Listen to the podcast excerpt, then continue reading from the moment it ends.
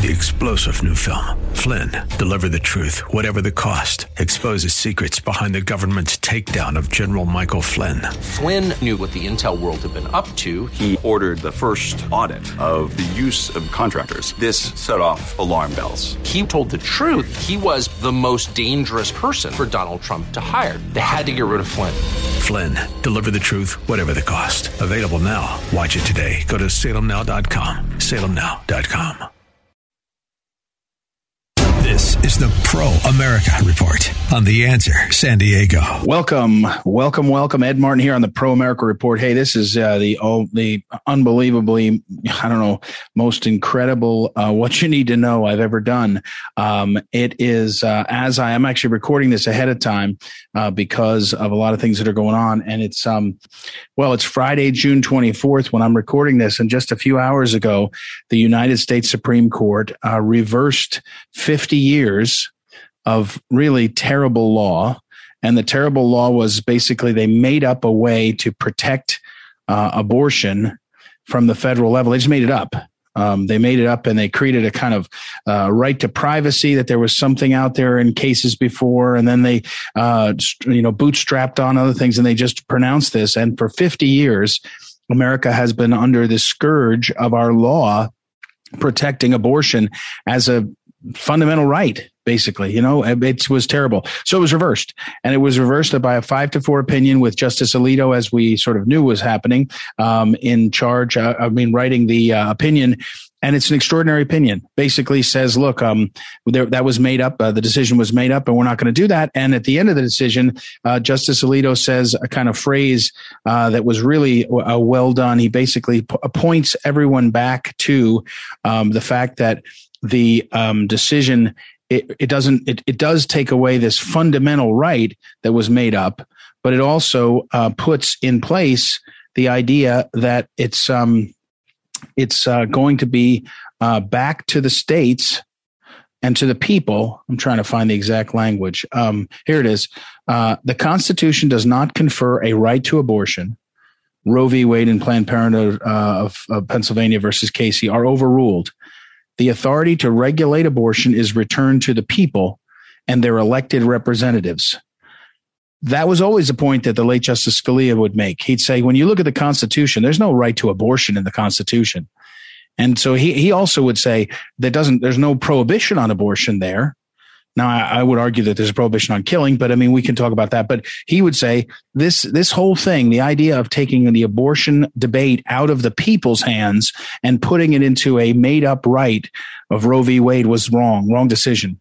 And so that's what, uh, that's what Alito says. It goes back to the states and immediately in the states, to their credit, Attorney General of Missouri, Eric Schmitt, signed the trigger law. There's a trigger law that Missouri passed, legislature passed, that says, hey, if Roe v. Wade is ever reversed, we ban abortion and they he signed it. He said, "I'm enforcing that right now." So what you're going to see is a spirited conversation, debate, and probably legal back and forth, both legislatively and otherwise, to say what is your community going to do?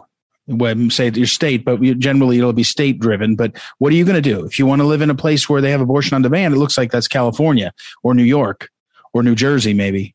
But if you want to live in a place that has um, a ban on abortion, there's going to be places like that in Missouri and otherwise. But um, it's an extraordinary thing. And let me just uh, pause and say, you know, for for the better part of 25 years, I've been involved in the pro life efforts. I've been litigating cases as an attorney.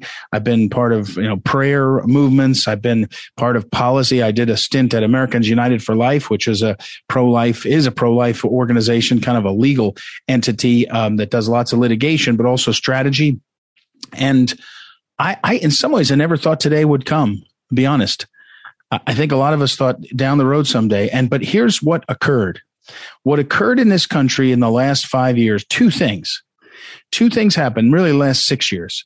Number one is there was a growing consensus that abortion was wrong in more and more ways. So how did that happen? Well, heartbeat bills, people going around saying, listen for a heartbeat. That shit tells you something.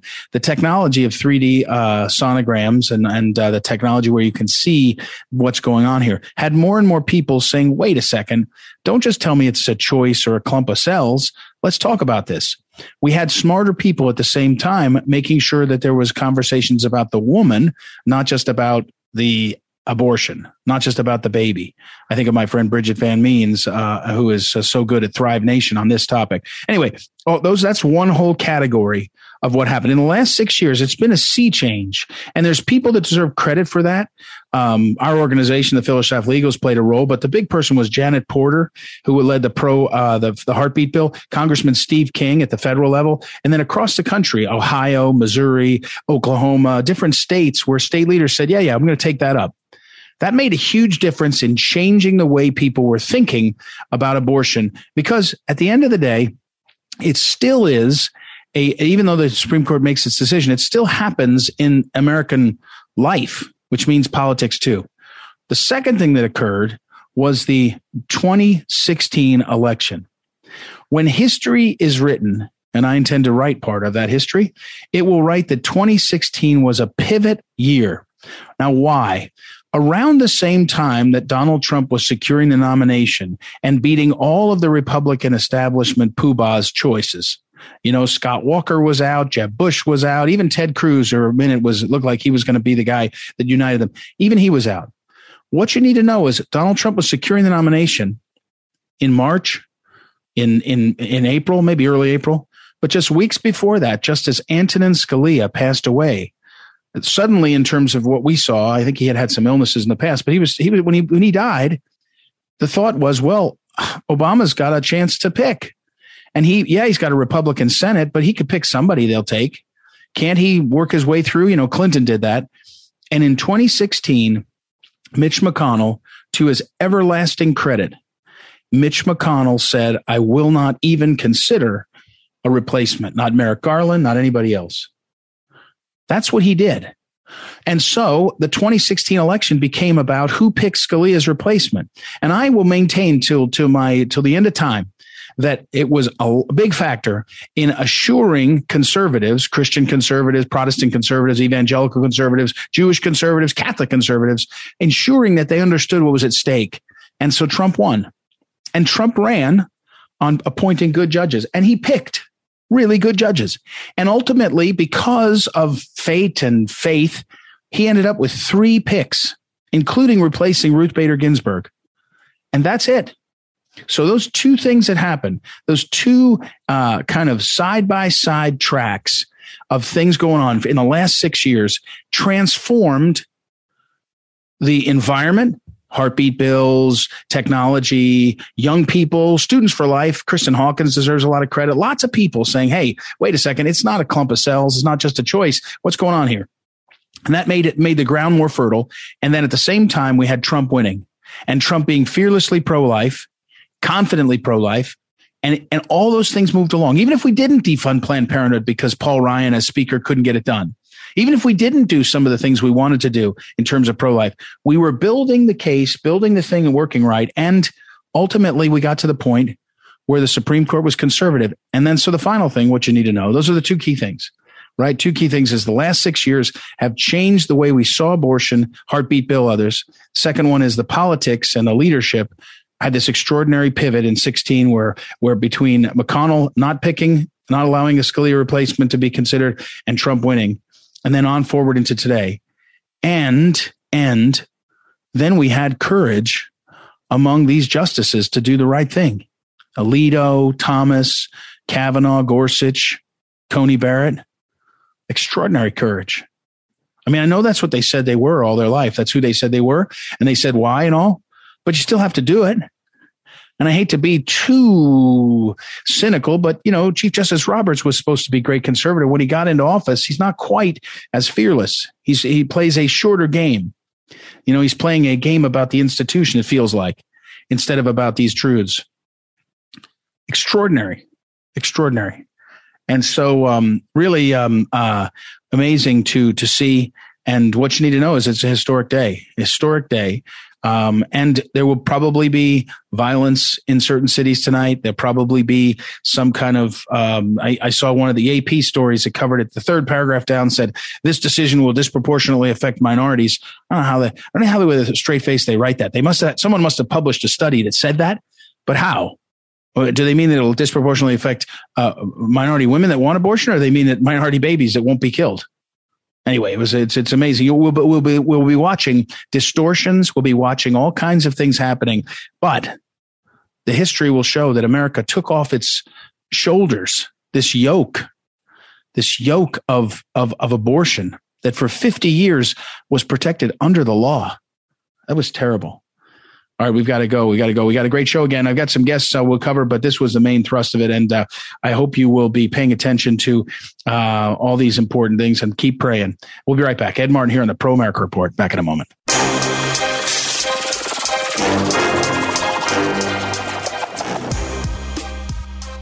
Welcome back. Welcome back. Ed Martin here on the Pro America Report.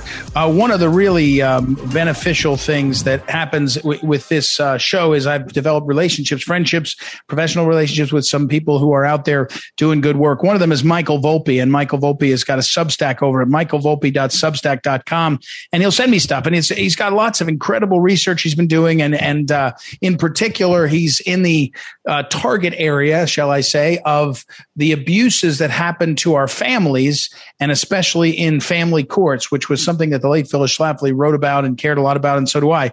And so he sent me something this week and said, huh, the trans issue is coming to family court. And I thought, boy, I, I got to get on with Michael. So welcome back, Michael. How are you? I'm doing well. Thank you for having me. Good. So first of all, um, a broad question the family court system you've now done investigative work uh, in lots of aspects and we've talked about some of them is is it getting better anywhere? Meaning, as the lights have shined on the family court system and the abuses that have happened, is there anywhere you'd point and say, aha, they really have figured it out in this place and they're being responsible? It, I don't think they figured it out anywhere, but it's definitely getting better. I wrote an I don't know how many months ago, I found at least four laws or potential laws that have been introduced in four different states uh, based on either children or in one case, Jennifer's Law out of Connecticut, uh, a woman who was killed, who laws that are trying to reform the system based on tragedy. there's a lot of problems with all of those laws, but there's several laws about uh, putting jury trials for these kinds of child custody and CPS issues. There seems to be laws, not necessarily good laws, but I think that's the evolution.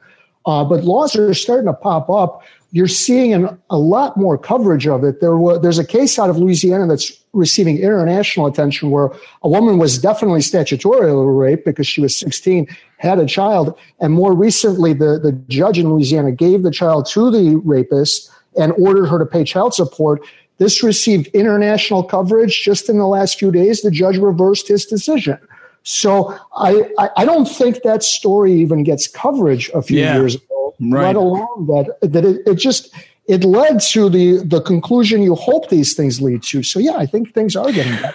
Well, it, it's certainly sun sunshine, right? Sunlight on things gives us a chance to say, wait a second, somebody rethink that. I mean, when it was done in the dark of a of a family court uh, room and nobody knew, you know, nobody could know. You couldn't even object. You might try to appeal or something. So that part of it is extraordinary. So all right, let's move uh, on to this though. The transgender debate. Um, tell me this example. Why, the one I'm looking at, by the way, is um, Kane County, Illinois. Is that is that the one that uh, you you pointed me to? Because that's what I found on where I got Michael Volpe at v o l p e uh, dot substack dot com. Um, and uh, but anyway, tell me how this uh, how the issue of trans uh, is coming out. Oh, sorry, there's one. I'm sorry. See now the California article. I have it up here too. Is uh, a little bit more recent. Tell us about this situation.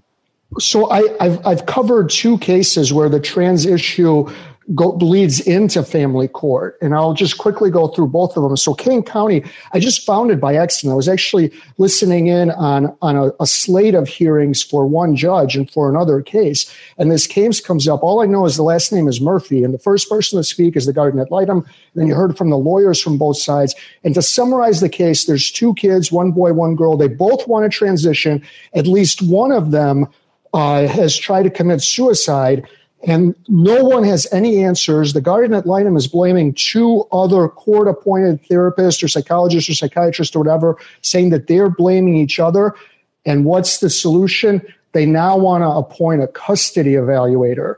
And uh, during the hearing, dad's lawyer, and dad is blaming mom for the gender dysphoria, I think is the term for it. Right. He's the one supporting this evaluator. And this is the scam in family court. What family court does is they try to find any problem. Any problem will do. Sometimes it's a problem they create or contribute to. Other times they just create one out of thin air. What's the solution? Always to appoint someone. What they're not saying is this court appointee, this evaluator will charge hundreds of dollars an hour, just like the two therapists have, just like the guardian ad litem has. No one seems to have a clue. And yet what they want to do is put some, someone else in. The second one, Kristen Haynes versus Mikhail Bendawan, that's out of San Francisco County. And uh, so Kristen and, and Mikhail went out for a little while. Mikhail I don't know what the term for it is, was born a woman, has a prosthetic, identifies as a man, uh, whatever is the appropriate term for that. He was listed as dad on the birth certificate, obviously not the biological dad, had a little bit of a relationship with this girl. He started, starting, I think, in either 2015 or 2016, had an aggressive legal strategy in the court and then March of 2022, he had the girl for the scheduled custody time, refused to bring her back, and said the reason the girl's not going back is because her mom had been alienating this girl from her dad. And now that the girl has seen the light, she's 13, refuses to see mom. Completely, totally ridiculous. What is, and, I, and again, I, I talked about the what the courts do. They identified a problem. What did the court do? They immediately, within a week, appointed a reunification therapist. So the, the court uses every opportunity. And why? Because that's how you how all of these people make a lot of money. Nobody's actually trying to solve problems. The, the problem they're trying to solve is a billing problem. So in other words, as soon as this therapist comes on, they'll bill as much as possible and they'll probably try to find a way to, to get somebody else appointed. And so what I see with the train, it's definitely coming. Right. So the, the issue will, we're going to be way too politically correct to ever say something like because the parent is trans, that makes them a bad parent, or because the parent is encouraging transitioning, that makes them a bad parent. The, the most notorious case is out of Texas, the younger case, and you can look that up. Yeah, yeah. Exactly what happened.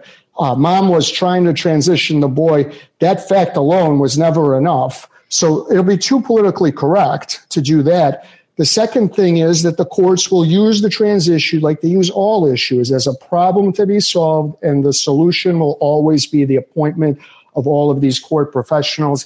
It's a racket. I believe it's a racket in the criminal sense. Uh, law enforcement, for now, disagrees with me, but uh, these courts are going to use this as a money making endeavor. These kids will be screwed up. That that case in Kane County, they issued a temporary order and said, "We'll all come back in July and revisit this." Two kids are thinking about transitioning. One of them is uh, has tried to commit suicide, but we won't do anything for a month or so, and we'll come back, and hopefully everyone will be all right. Uh, we're and, talking. We're talking. We're talking with Michael Volpe. Michael MichaelVolpe.substack.com. Very thorough uh, Substack. Lots of there there in terms of research and and um, I'm looking at one of the posts uh, that we're referring to. It's got the pleadings from the case in, in California and all, um, and some of the documents that are at the, at the heart of this. Um, Michael, when you say that the trans issue, so when the trans issue is coming this and i believe you i, I see it you know it's going to come into this field too and and they never stop pushing it seems on the left. Is it um is this a feminist thing? I mean one of the critiques of the family court was it just became sort of rabidly anti dad anti man um mm-hmm and and and you, you, I mean, I, I'm overstating that, but the people that have taught me a lot about it, and Phyllis is one of them, said, you know, the preference for mom, which it, it, there's something about that that sounds right and and even probably honorable and all, but when it's only when it's not just a preference, it's a sort of um, detriment to the detriment of the dad or the man. It, go, it goes too far, and um, what's who's doing the trans? Who's pushing the trans in here? How does it help the movement? Is your your point is it's a money making venture? Right. I number one, I've actually found that it's women who are screwed more, but that's in part. Oh, because, really? Yeah, but that's in part because I the most I did was a story about a woman named Sandra Grazzini Rucki, who I've talked about before, and she's a female domestic violence victim. So it's just sort of a marketing thing. Primarily female domestic violence victims find me, but as far as the transition, I don't know if anybody is I don't know who's pushing the kids to be trans, but more and more kids are going to be trans. The other thing is the emotional tearing apart when your when your parents split will probably make that more prevalent. Mm. What the court, what the court, I don't think the courts will use this to be ideological. I think the courts will use this to be corrupt. They'll be like, oh my God, the kids are thinking about being trans. Well, this is very, very difficult. What do we want to do? Let's appoint someone. Hmm. And that's what the courts will want to do. They'll never say, just because you're pushing the trans issue, that is in itself, you're a, you're a less fit parent. They'll muddy the waters, bring in an, at least one court appointee, probably more. That that younger case, and people don't talk about this. I don't know how many people they had appointed, but I think a parenting coordinator, guardian ad litem, and several other people to try to fix the issue. Uh, the courts will use this in a corrupt way because they use everything in a corrupt way it's um, uh, Michael Volpe, and this is uh, that, that's one of the things about it is it's simpler. You don't have to be ideological. You can go simpler to there's money and there's power and influence, and it's ongoing, right? Some of these situations are set up in such a way that you'll get counseling will go on for years, and uh, everybody is uh, enriched. And some people may believe the rhetoric uh, of why and how it fits together, but it's a big, big uh, business at, at its heart. I guess that's one of the takeaways that I've learned through looking at your Absolutely. stuff. Absolutely multi-billion dollar let's go back to that Kane County case. You got two kids right. both thinking about transitioning. One of them has recently tried to commit suicide. You have a guardian ad litem and two therapists on the case already. They've clearly screwed it up. How come the answer is to appoint one more person? Is it because they're trying to fix the issue? They're trying to maximize the amount of money being made by the maximum number of people. Of course, it's the latter. They're going to use this like they use everything to enrich as many people as possible. Yeah. All right, Michael Volpe. Thank you. I'm sorry we're out of time. Uh, Michael Volpe, we'll have you back on. Keep after me, Michael. You always have important stuff to talk about, and we will uh, do it again. And I'll put it up over on social media. Again, it's Michael Volpe, V O L P E, michaelvolpe.substack.com.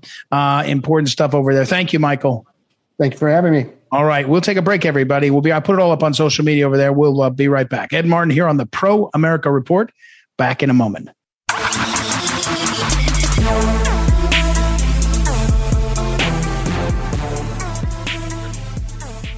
Welcome back. Welcome back. Ed Martin here on the Pro America Report. Time to check in with Woody Woodrum. Woody Woodrum is a uh, one of the leaders in California in the Republican Party. Uh, maybe I'd say it better in the conservative California Republican Party. There's lots of uh, Republicans out there that may or may not be really conservatives, but Woody Woodrum comes out of a background, a businessman uh, and an engineer type, uh, and a Navy uh, veteran, submariner, and has been the organizer out in California. I, boy, Woody, I was thinking of it the other day. You, as as as long as I've known you, maybe 10 years, it's been like seven or eight different efforts. So whether it's the California Screaming Eagles, which is one of our Phyllis Schlafly Eagles efforts, it's uh, that you organize the, the different things for the Republican Party, uh, the state party. And then, of course, Trump, your great success in 2016 in assisting Trump with literally hundreds of thousands of, of contacts with voters across the country. Uh, it's just been extraordinary. So Woody Woodrum, welcome back to the program. And my reason to call you is we need an update on the state of California politics in this campaign season. A lot of people dissatisfied with the direction of the country. And yet, yeah, Gavin Newsom won, you know, and, and it seems like the usual players are all on a skate path. Uh, what's going on out there? You know they call this the land, the the left coast for a reason, and uh, it is just absolutely crazy. And Ed, thank you for having me on. But you know, it, there's a lot of craziness going on out here in California. You know, there there is light at the end of the tunnel. You know, I'm not just saying that for no reasons. Uh, you know, the the recent elections, I, I got to blame some of that on the Republican Party, and and it's just there's been a lot of voter apathy and stuff.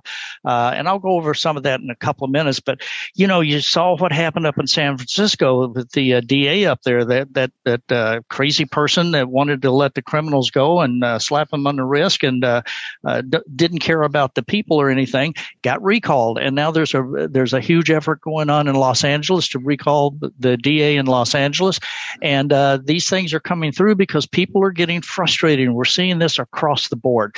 You know, I don't care if you're if you're black, if you're white, if you're yellow, if you're brown, if you're green, purple, or orange. Uh, you know, people are frustrated here in California California. Our gas prices keep going up. The food prices keep going up. The schools are just going crazy with what they're trying to teach our children and everything, and people are getting frustrated. Uh, but you know, here's here's a couple of things that with the recent primary that we had in June, uh, and they haven't finished the the vote count yet. There's still about uh, 350, 400,000 votes uh, somewhere around there that that uh, ballots have not been counted, uh, and there's a couple of these races that are still kind of close. But you know, if you look at California, we've got uh, 12 executive offices. None of them are held by Republicans. We've got two U.S. senators. Right. None of them held by Republicans. We got 53 congressional, which is going to 52, uh, and only we only hold 11 of those seats, or 20, you know, just a little over 20 percent. California Senate, there's 40 uh, Senate seats, and and our Senate they run uh, alternate years. Uh, it's a four-year term, so they run alternate years, but we only hold nine of those. Uh, as Republicans, and and then in the the Assembly, uh, there's 80 state assembly seats. We hold 19 of those, so hmm. about 23%. So that's a total of 187 statewide and federal offices in the state of California. And the Republicans hold 39. Now, unfortunately, not all of those Republicans are conservatives. I mean, that's one of the problems that we're seeing. So we hope we hold about 21 percent of the of the total votes, and uh, you know, so that's why I say California is a left coast, and we're working on that. You know, and this is one of the things that just really made me crazy. I was looking at this, you know, several years ago. We went to a top two primary, what they call yeah, yeah, primary. yeah. I hate those things. I don't like them at all. I think they're a terrible uh, idea. Well, to give you an idea of that, uh, we've got uh, we had two special elections in in our in our uh, uh, primary, and Republicans didn't win any of them. And of the of the uh, 80 state assembly seats, there's 21 of them that have no Republicans running. Hmm. And of the of the state uh, Senate seats, there's five of them that have no Republicans running. And of the congressional seats, there's seven of them that have no Republicans running. This is a failure of the establishment Republican Party in the state of California. And I've been, I've you know, I've started vocalizing this to some of the groups that I speak to and everything. You know, the the the grassroots are getting fed up, uh, and I'm seeing I'm seeing uh, one of the things that I'm seeing with the grassroots. A lot of the people are leaving the state. Uh, they're they're getting out from under these crazy taxes and this crazy government, and people are just they don't know what to do. You know, we we tell them you have to look at the candidates, you have to see who the candidates are, and you have to go out and voice your opinion. But people are just so frustrated that what I'm afraid we're going to see in the general election that come November is that there's going to be a low voter turnout for that as well. Uh, we had about a uh, I don't know I think it was around a 20 or 22 percent turnout uh, for the for the primary, and I'm expecting the general will be about the same. Uh, we're talking. We're talking with Woody Woodrum. Woody Woodrum is the uh, is the founder of the California Screaming Eagles, among other organizations. Um, and uh, Woody, um, what about local races? I mean, you just described what you know. As I often tell people, if there's 40 million people living in California, and and you know two thirds are liberal, which seems like that's how they vote. It means that a third are not, and that's that's you know that's close to 10 million people. I mean, it's more than 10 million people. If I'm you know I'm not a math major, but you know so. But my point here is that. Um, there's lots of people in pockets, as you described. Is there a movement to do some of the stuff that we've heard a lot about, like school boards, where people are like, you know what, I'm just going to, I'm going to, uh, you know, demand that there be a different uh, set of people. And are you seeing some of that now? In like down by you in San Diego and southern, you know, far southern California, there already were some conservative. There were are pockets of conservatism in school boards and and county councils, but are you seeing that uh, uh tick up?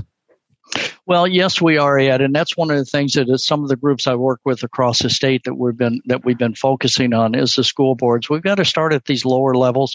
I mean, you know, we get people that come out and they say, "I want to be a congressman, I want to be a U.S. senator," and they have absolutely no creds behind them. I mean, they're nice people, they're great people, they got some good ideas, but but voters, you know, quite honestly, they look at them and uh, they say, "Well, what's your experience level?" And they're looking for somebody that has experience level that wants to run for governor or something like that. Uh, so we've been we've been focusing a lot on school boards and uh, uh, state, you know, local instead of the state offices. We're we're trying to focus more at the community level.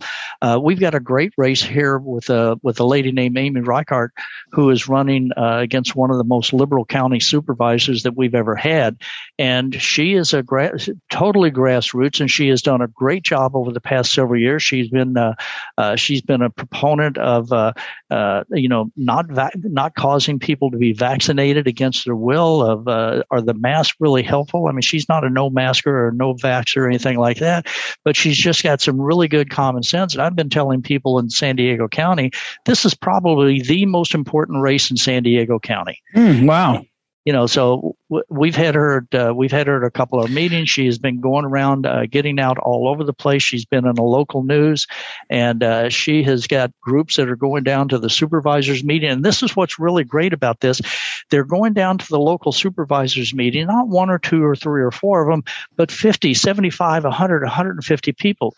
Uh, she holds rall- She's been holding some rallies that have, uh, uh, you know, some of these rallies have had several thousand people at them because people are tired, you know, they're, they're sick and tired of the things that's going on at the local level, much less at the state level. It's bad enough at the state, but this is one of the things that we've been focusing on for the past couple of years. You've got to take it over, back over at the local level and build up a, you know, you have to build up a bench. It's like, you know, if you're going to play baseball, chances are you're not going to start out in the majors. Right, you know, right, exactly. You yeah, you're, you're going to have to start out. You know, you're going to have to start out in a little league. You know, and you Mhm, work right. your way up in little league uh, through AAA and and end up into the uh, up into the major leagues. right.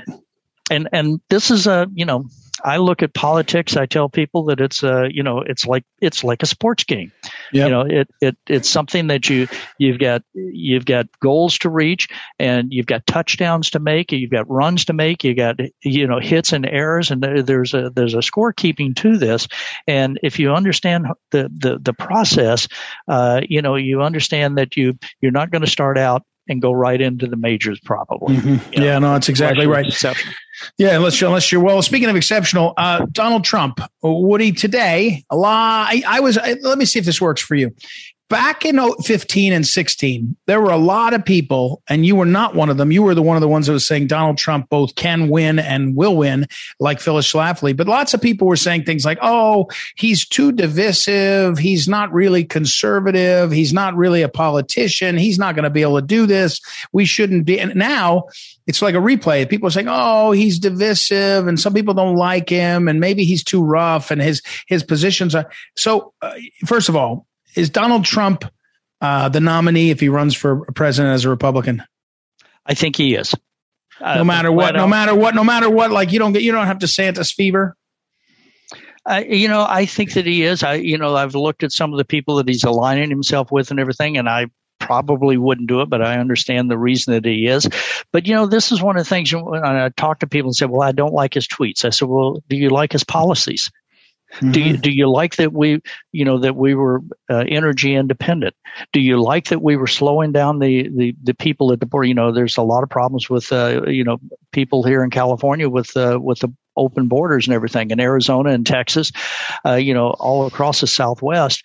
Uh, d- did you like that policy? Did you like the policies that we had with foreign governments? Did you like the fact that that he didn't start a war? Uh, did did you like the fact that he, you know, that I mean, look at if you look at. Uh, when Biden has go, you know has gone out recently to some of the uh, military bases, Mm-hmm. and and you look at when uh, Trump went out to the military bases, or when Biden went to see some police officers, or when Trump went to see the police officers, where was the reaction at? Right, right, You know, right. pe- people gyrate to- towards that, and you know, quite honestly, Ed, sometimes if you're a leader, you're going to say things that upset people. But they say the truth. I would much rather somebody says something in, let's say, a crass way that that maybe I don't like the language so much, but mm-hmm. that they're telling me the truth. I'm, you know, I'm, I'm tired of this stuff. Well, we don't really have a fuel shortage. It's Putin's, uh, it's Putin's uh, war that's causing this. We don't really have a food shortage. It's Putin's war that's causing this. We don't really have a problem with getting, uh, with getting chips and stuff like that from overseas. The, the, the logistics delays that are, that are caused is caused by somebody else. They're caused by everybody. Yeah. And as the leader of the free world, we I want somebody that's going to stand up and by gosh lead. I don't see that happening now. It is. I think you're right. It's a good assessment. Um, exactly. Um, all right. Uh, I got to run. Uh, Woody Woodrum, uh, one of the leaders down there in San Diego. Woody, how can people get to you? What's the best way for them to get to you if they want to get more involved with you with what your work you're doing? Well, you know, the best way right now would be through my personal email. It's uh-huh. Woody 453 W O O D Y F O R 53 at yahoo.com. Uh, I, I was recently hacked and uh, I'm having some problems with my website and everything. Oh, so boy. Okay. That, yeah, that would be the best way to get in touch with me right now. Okay, very good. Woody Woodrum, everybody. Thanks, Woody, as always, for your insight and for your hard work. We will, uh, I will put up on social media. Uh, I actually was looking up as we're talking uh, some of the, he's describing these local candidates. I'll make sure to put that up on social media and uh, very important uh, time uh, to get these local candidates running with some energy, especially as I said earlier in the, in the program. a lot of us are frustrated. We see the national Republicans act like ninnies, especially on guns and everything else. So good to hear about these um, grassroots ones. So, all right, everybody, we'll take a quick break. We'll be right back. It's Ed Martin here on the Pro America Report. Back in a moment.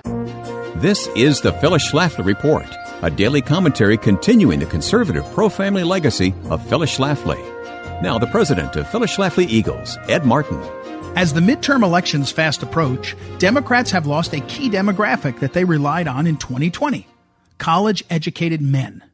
The biggest defection from the Democrat Party since the last election has been from this group, amid an overall decline since inauguration of 19 points in support of Biden by those under age 35. The Democrats' playbook for attracting voters is to toss them some handouts. So it's no coincidence that, six months before Election Day, President Biden is working on a plan to give potential supporters upwards of $500 billion. A half a trillion dollars is a lot of money, even by today's standards of sending truckloads of new cash to almost anyone who asks for it. Inflation is soaring to levels not seen in 40 years.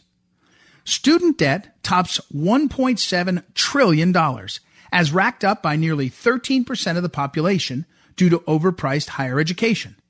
Even House Speaker Nancy Pelosi has said that congressional approval is required before this debt is forgiven, which would be a burden for all Americans. Yet Biden plans to bypass Congress and instead transfer these dollars to his potential supporters through the Department of Education. The Democrat Party wants to claim credit for this on the eve of the election, even though there's not enough support for such measures to pass the Democrat controlled Congress. Biden told reporters that he has rejected waiving as much as $50,000 per student in loans, which would be more than the average student debt of $37,000. Biden will instead try to buy millions of votes with a waiver of $10,000 per student. 8% of this debt is already in default, and it's not dischargeable in bankruptcy due to the federal legislation that Joe Biden supported in 2005. Changing the bankruptcy laws for those who are truly bankrupted by student debt would make far more sense than simply waiving debt obligations across the board. The most sensible solution of all would be for the Biden administration to stop issuing government backed loans of tens of thousands of dollars to teenagers altogether. Why are we trying to bail out our sinking boat before we stop the leak? First, we must address the root of the problem, then we can talk about the rest. This has been the Phyllis Schlafly Report from Phyllis Schlafly Eagles. Do you have a college bound son or daughter? Do you care about the next generation? At phyllisschlafly.com, we expose the liberal agenda and anti Christian mindset found on most college campuses and help equip conservative students to stand up for their beliefs. Visit us at phyllisschlafly.com and join us again next time for the Phyllis Schlafly Report.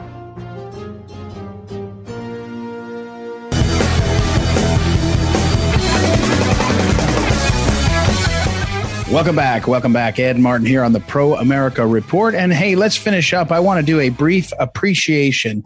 I was actually working on this before uh, the decision came down in Dobbs, but it's worth uh, noting in Dobbs uh, uh his comments. But my my appreciation is for Justice Clarence Thomas, excuse me, who this week celebrated his birthday. Uh, Clarence Thomas, of course, has been on the Supreme Court. Uh, he's now the most senior member on the U.S. Supreme Court, and after uh, of course, uh, Chief Justice Roberts, because the chief always is the senior, is considered the senior uh, by the rules of the court. So the senior non-chief uh, justice uh, is um, Clarence Thomas, and so when he is in the majority, unless the chief is in the majority, Clarence Thomas gets to write the decisions if he wants, or to assign them to someone else.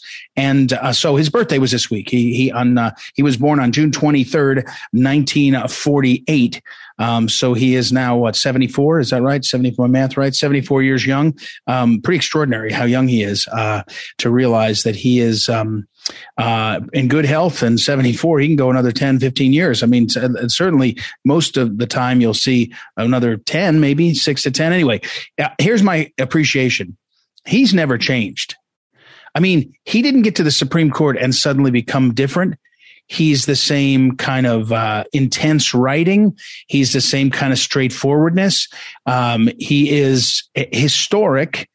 He wrote the decision earlier this week on the New York uh, gun case, basically reasserting the Second Amendment and um, being clear about that. And he wrote that.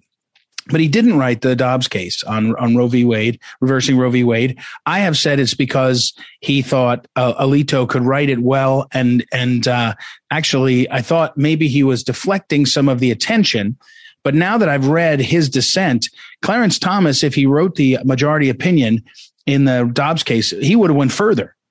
And so what you're seeing actually out in the community, by the way, you're seeing the headlines are not about the ruling because a dissent means nothing except an argument from one of the justices. It doesn't mean anything more significant than that. It's dicta, they call it. It doesn't mean anything. But the headlines are all about Thomas because in Thomas's dissent, not dissent, is concurrence. In his concurring sort of uh, uh, discussion, he says, I would go further. Substantive due process has been used to create all kinds of silly things. I would go further. I would look at this case is not about that. But I would go ahead and look at Obergefell because you used it to make up a, a definition of marriage that didn't exist in the Constitution. And so he goes on. He he's fearless. So as he celebrates his birthday, and he's an iconic person, iconic American, African American from abject poverty, came up through the ranks, clearly incredibly bright, clearly incre- an incredible writer. He has an intensity in, of his vision, his thought that's phenomenal. And then, you know, isn't it a Benjamin Franklin line? Longevity matters. His longevity is a big deal. He, he's around for a long time on a lot of historic stuff. So happy birthday to Clarence Thomas. And um, we appreciate you. I think he's extraordinary, and you should too. Learn more about this great American man. All right, we got to run, everybody. Have a great weekend. I hope you have a peaceful weekend. I hope there's more peace and not violence. We'll see. Uh, thank you to Noah Dingley, our great producer, Joanna Spilger, our associate producer, and we'll be back next week. It's Ed Martin here on the Pro America Report. Talk to you then.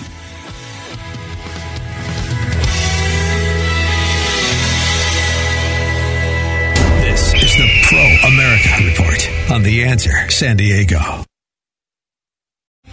Three star general Michael J. Flynn, head of the Pentagon Intelligence Agency, knew all the government's dirty secrets. He was one of the most respected generals in the military. Flynn knew what the intel world had been up to, he understood its funding. He ordered the first audit of the use of contractors. This set off alarm bells.